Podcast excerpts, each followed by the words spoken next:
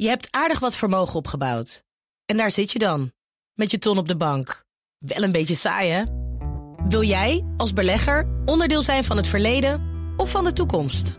Bridgefund is een slimme fintech die een brug slaat tussen de financiële behoeften van ondernemers en van beleggers. Dus wie belegt bij Bridgefund krijgt niet alleen een mooie vaste rente, maar brengt ook ondernemers in beweging. Echt waar, met die ton kan je zoveel betere dingen doen. Bridgefund. Make money smile.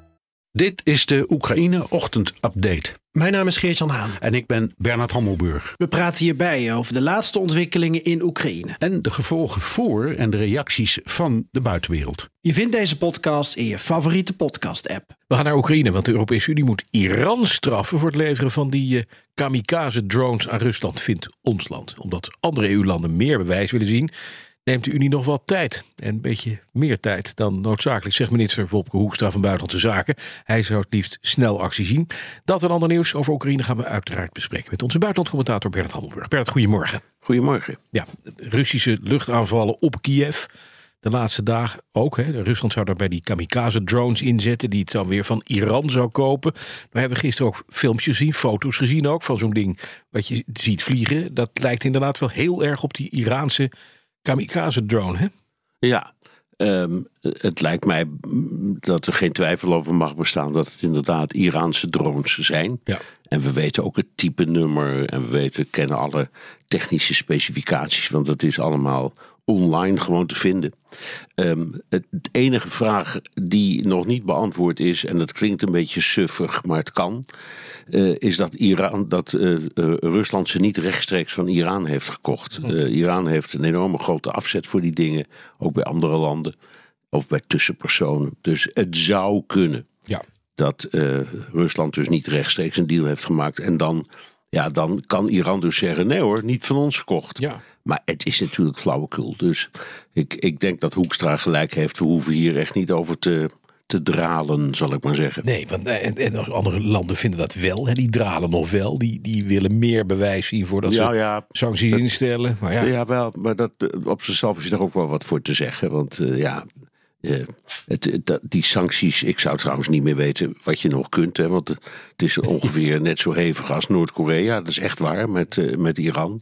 Dus wat houdt erover. Maar die, die ge, ge, geconditioneerde reflex van sancties, die komt soms inderdaad wel heel snel. Dus ik kan me voorstellen dat er sommige regeringen zijn die zeggen: ja, wacht even, we, mogen we het echt echt bewezen zien. Ja. Voordat we dat nou weer doen. En voordat we onze hersens gaan pijnigen over wat er aan sancties nog overblijft. Wat ik nog interessanter vind, Bernard, is dat we nu zien dat de Russen heel duidelijk wel ook infrastructuur aan het, aan het proberen te raken zijn. Communicatieapparatuur en dat soort dingen. En ook burgerdoelen treffen. Uh, een, luchtmacht blijken te hebben. Lange tijd viel de afwezigheid van de Russische luchtmacht jou op. Uh, en nu luchtaanvallen met drones. Dat is de nieuwe luchtmacht van de Russen? Ja, denk het wel. Het is, en het doet mij, ja, het is een foute vergelijking, maar toch een beetje denken aan de, de Blitzkrieg in Londen. He, toen ook um, achter elkaar Duitse raketten vielen ja. op de stad, ook voornamelijk op burgerdoelen. Uh, en dat heeft toch een enorme ravage aange aan, aangericht. Even om je een idee te geven, één zo'n um, uh, uh, zo'n drone kost ongeveer 20.000 euro. En de, gemiddelde, en de gemiddelde kruisraket kost een miljoen. Dus het is een heel, het is, dat we zeggen, in financiële zin is het een tamelijk voordelige manier om mee te werken. Uh, vluchten van gevechtsvliegtuigen zijn peperduur.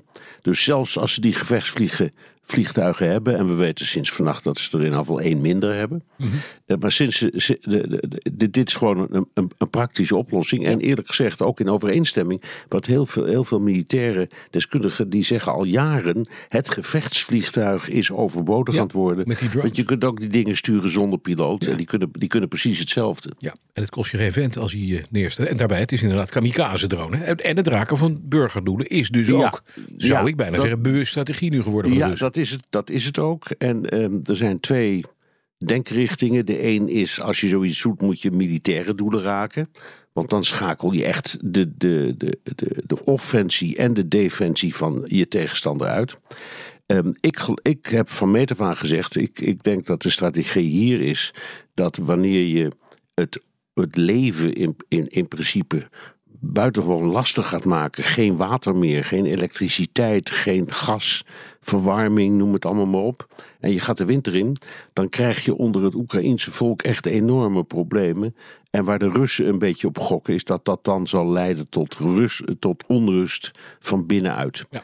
Ik, ik denk dat dat wensdenken is, want als de Oekraïners iets hebben bewezen, is dat, ze dat je ze er niet makkelijk onder krijgt. maar ik denk dat dat toch de, de tactiek is die de Russen volgen. Dan even, je zei het al even gekscherend. Van dus, nou, ze hebben in ieder geval één toestel minder. Gisteren stortte er een Russisch gevechtsvliegtuig neer in, in de buurt van de Oekraïnse grens, in Jesk. Wat is daar gebeurd, weten we dat?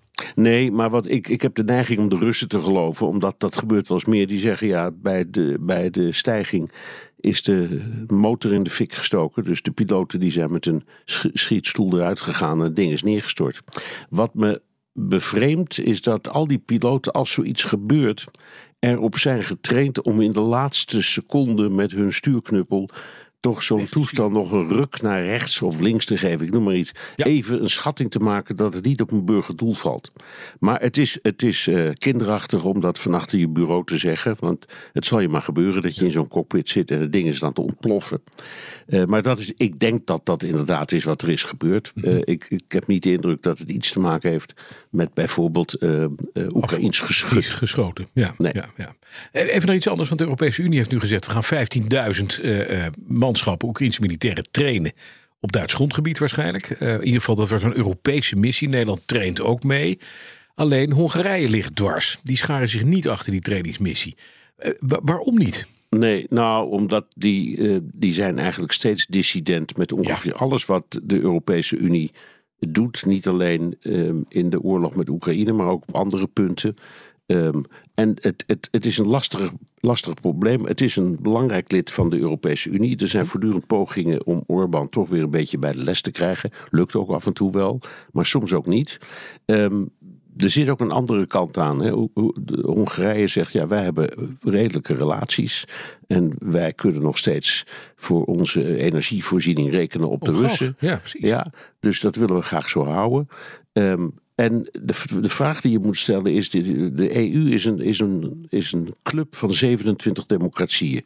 En dan kun je zeggen: oké, Hongarije en Polen zijn misschien niet meer helemaal democratisch. Maar even los daarvan kun je ook zeggen: ja, elke democratie heeft het recht om zijn eigen eh, lijn te trekken. En als om wat voor redenen dan ook je denkt: ja, dit is toch niet in het voordeel van mijn volk, dan moet je de mogelijkheid hebben om af te wijken. Nou kan dat niet, hè? want Nee. in, in de Europese Raad, dat is dus het hoogste eh, college, hè, de, de regeringsleiders, ehm, daar, daar, gel- daar geldt de regel van de unanimiteit. Ja, precies. Dus, dus eh, d- d- je zou dit als een veto kunnen be- beschouwen. Er is een, een sterke beweging op dit moment om dat binnen de EU te veranderen. En te gaan werken met dan wat dan heet een gekwalificeerde meerderheid. En dan, dan wordt het eigenlijk ja. allemaal wat redelijker. Want dan zeg je oké, niet iedereen doet mee. De landen die wel meedoen gaan ermee aan de slag. En de landen die dat niet doen, nou die doen dat niet. Jammer, dan komt volgende keer wel wat anders. Ja, duidelijk. Dankjewel, Bernard Hammelburg, onze buitenlandcommentator. Je hebt aardig wat vermogen opgebouwd. En daar zit je dan, met je ton op de bank. Wel een beetje saai, hè? Wil jij, als belegger, onderdeel zijn van het verleden of van de toekomst? Bridgefund is een slimme fintech die een brug slaat tussen de financiële behoeften van ondernemers en van beleggers. Dus wie belegt bij Bridgefund krijgt niet alleen een mooie vaste rente, maar brengt ook ondernemers in beweging. Echt waar, met die ton kan je zoveel betere dingen doen. Bridgefund. Make money smile.